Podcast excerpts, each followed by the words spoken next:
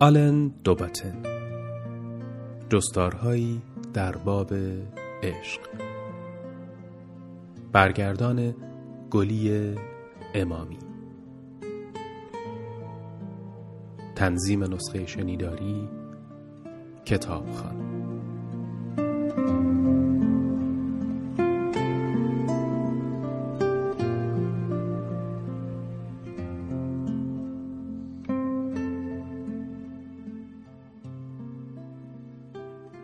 بخش ششم.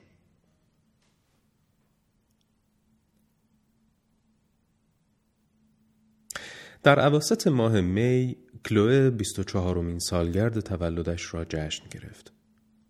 مدتها بود که سربسته تمایلش را به داشتن پلوور کشمیر قرمزی که در ویترین مغازه‌ای در پیکادلی دیده بود، ابراز کرده بود.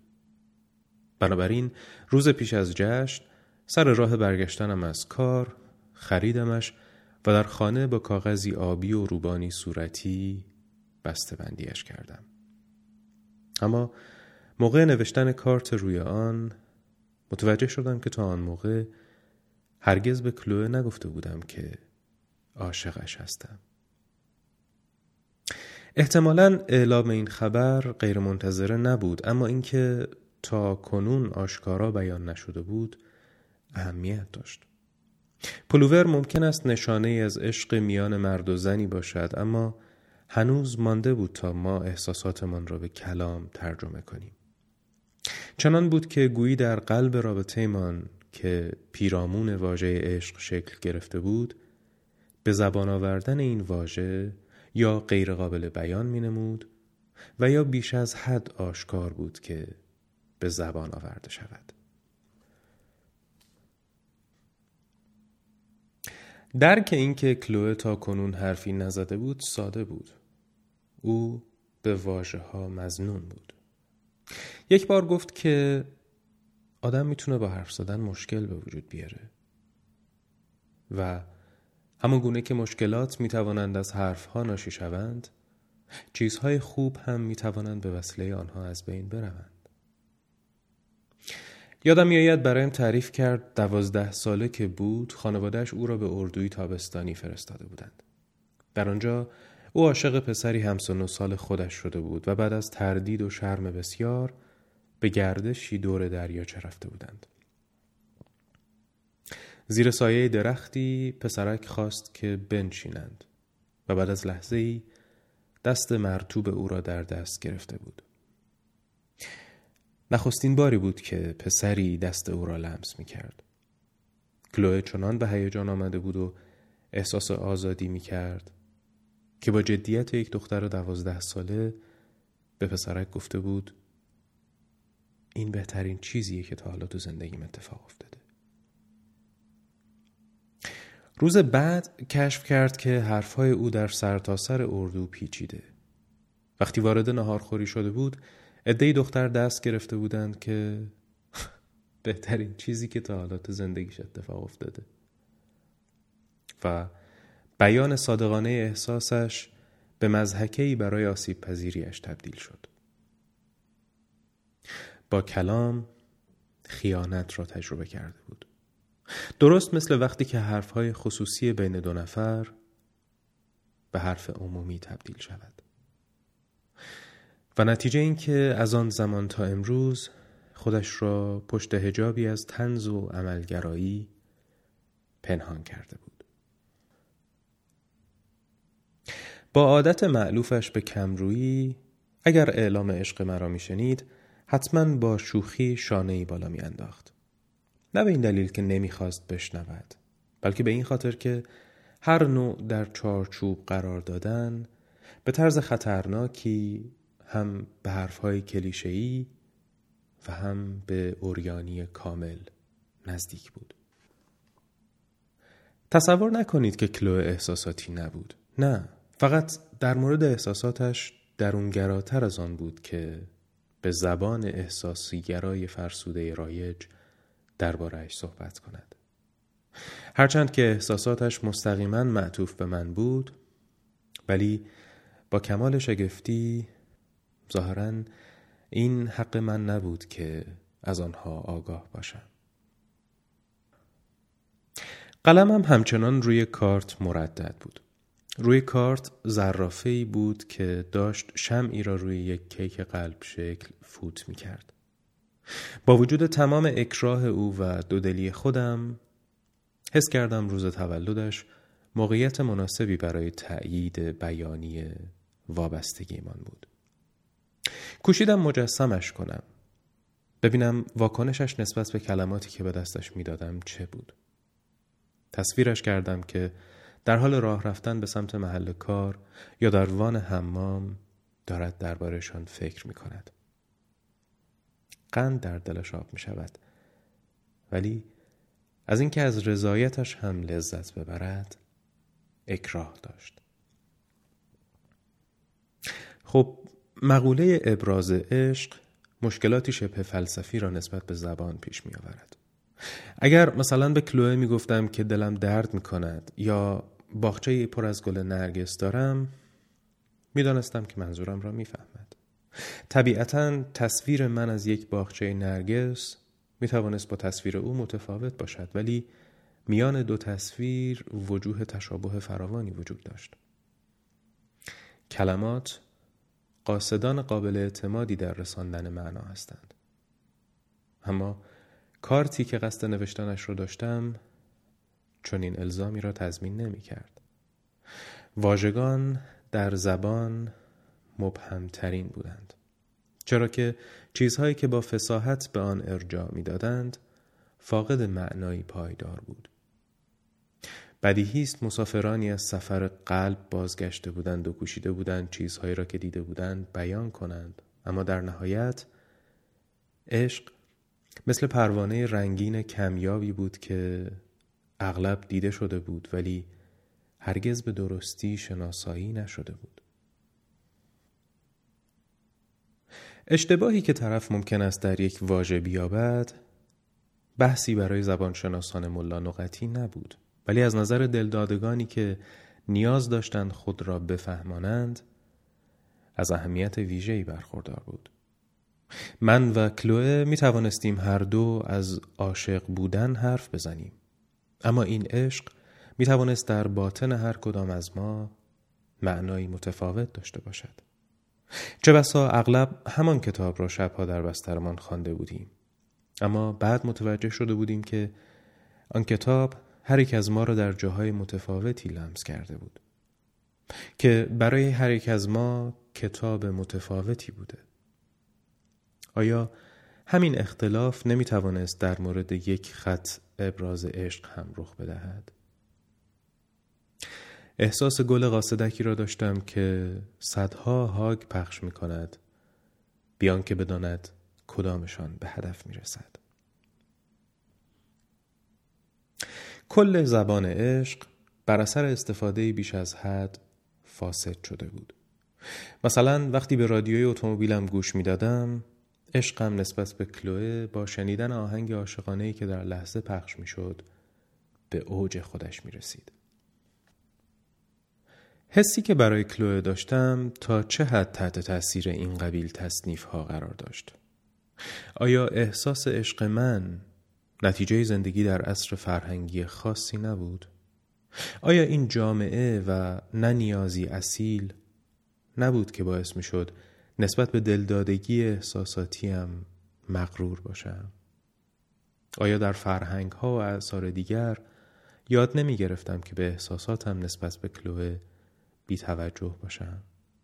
همونطور که اکثرا آموخته بودم به نیاز معمول جوراب پوشیدن توجه نکنم و یا در پاسخ به توهین طرف را به دوئل دعوت نکنم. از جمله کلمات قصار لاروشفوکوست که گفته برخی افراد اگر درباره عشق نشنیده بودند هرگز عاشق نمی شدند. و مگر تاریخ حرف او را ثابت نمی کند؟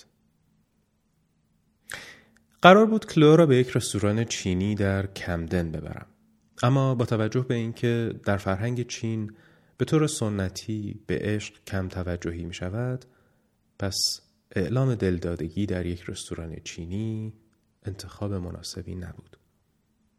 بنا به قول الکیهسو، مردم شناس و روانشناس چینی، آنجا که جوامع فرهنگی غرب فرد مدار هستند و تأکید بسیار بر احساسات می‌گذارند، فرهنگ چین موقعیت مدار است و بیشتر بر گروه‌ها متمرکز است تا زوج‌ها و روابط عاطفیشان. عشق هرگز یک فرض مسلم نیست، بلکه به اقتضای شرایط جوامع گوناگون ساخته و معنی می شود. در قبیله مانوهای گینه نو برای عشق حتی واژه‌ای هم وجود ندارد.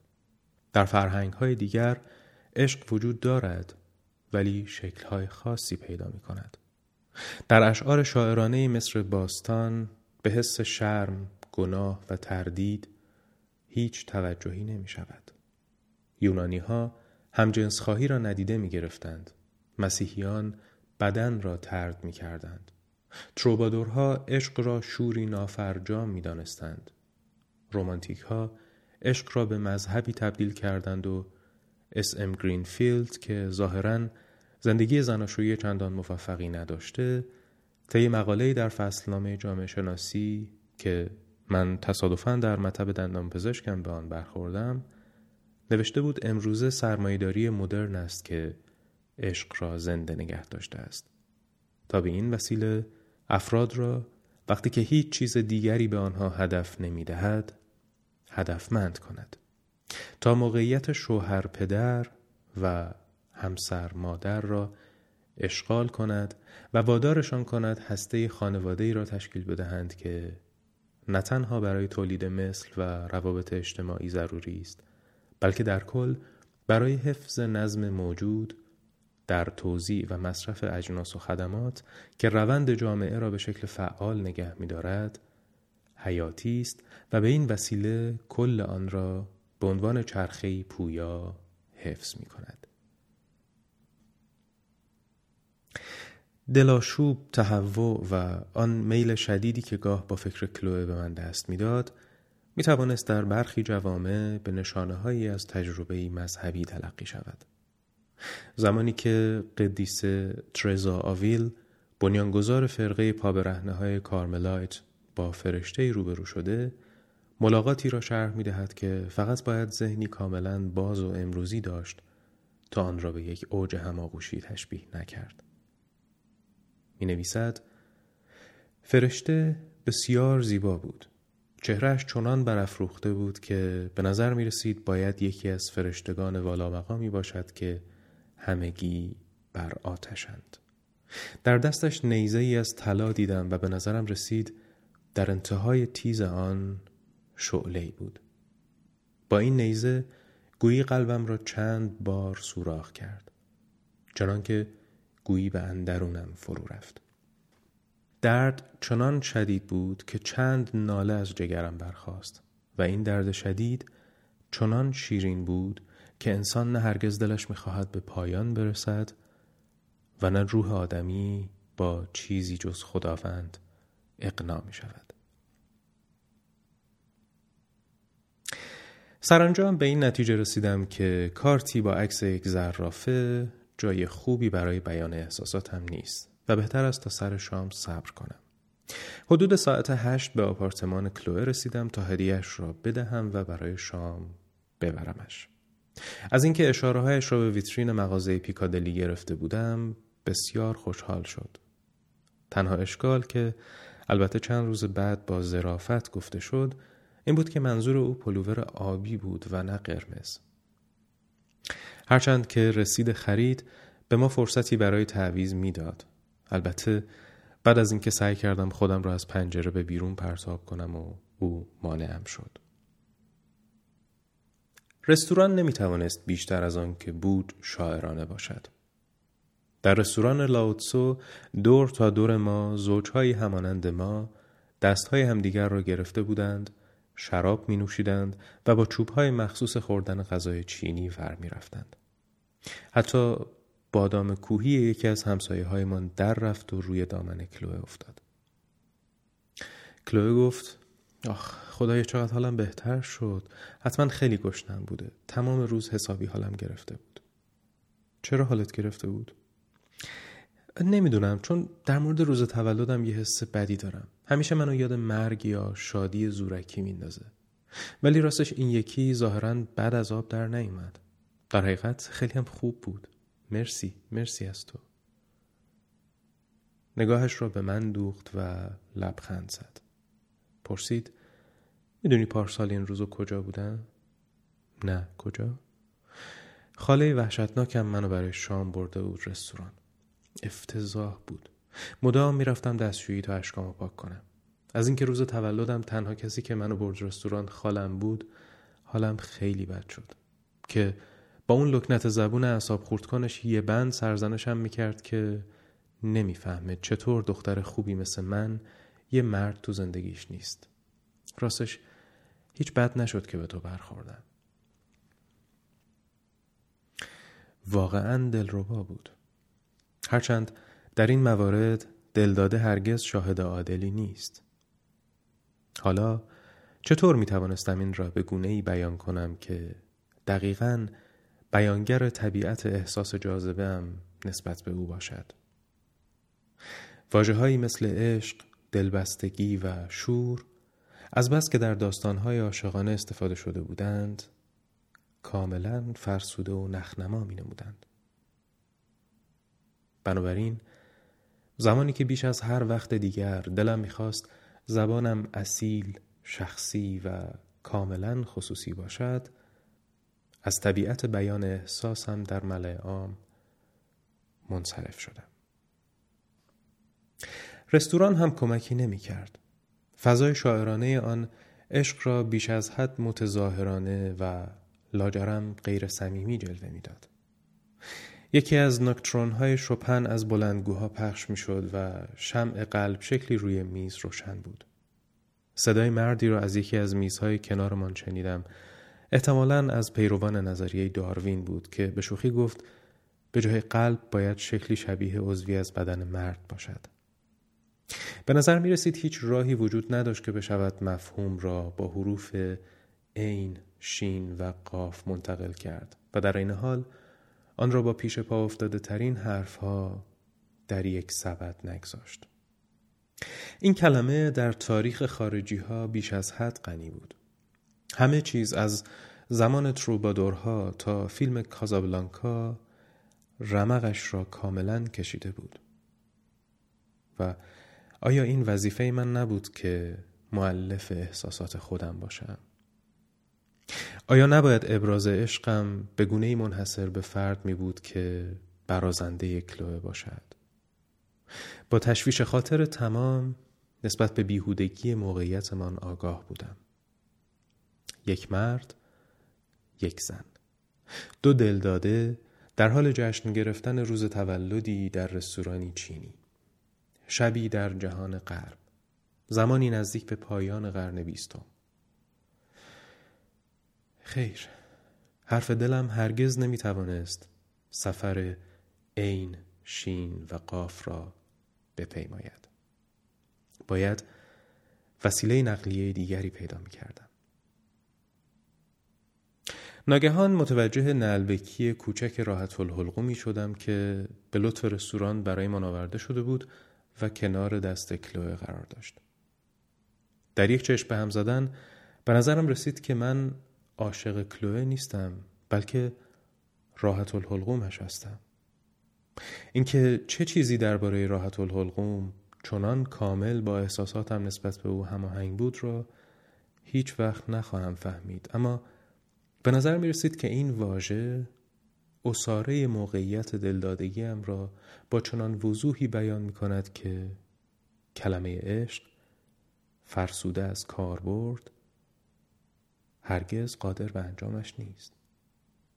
باور نکردنی بود، ولی وقتی دست کلوه را در دستم گرفتم و گفتم چیز خیلی مهمی برای گفتن دارم، اینکه راحت الحلقومش هستم، کاملا متوجه منظورم شد و در پاسخ گفت این شیرین ترین چیزی است که تاکنون کسی به او گفته.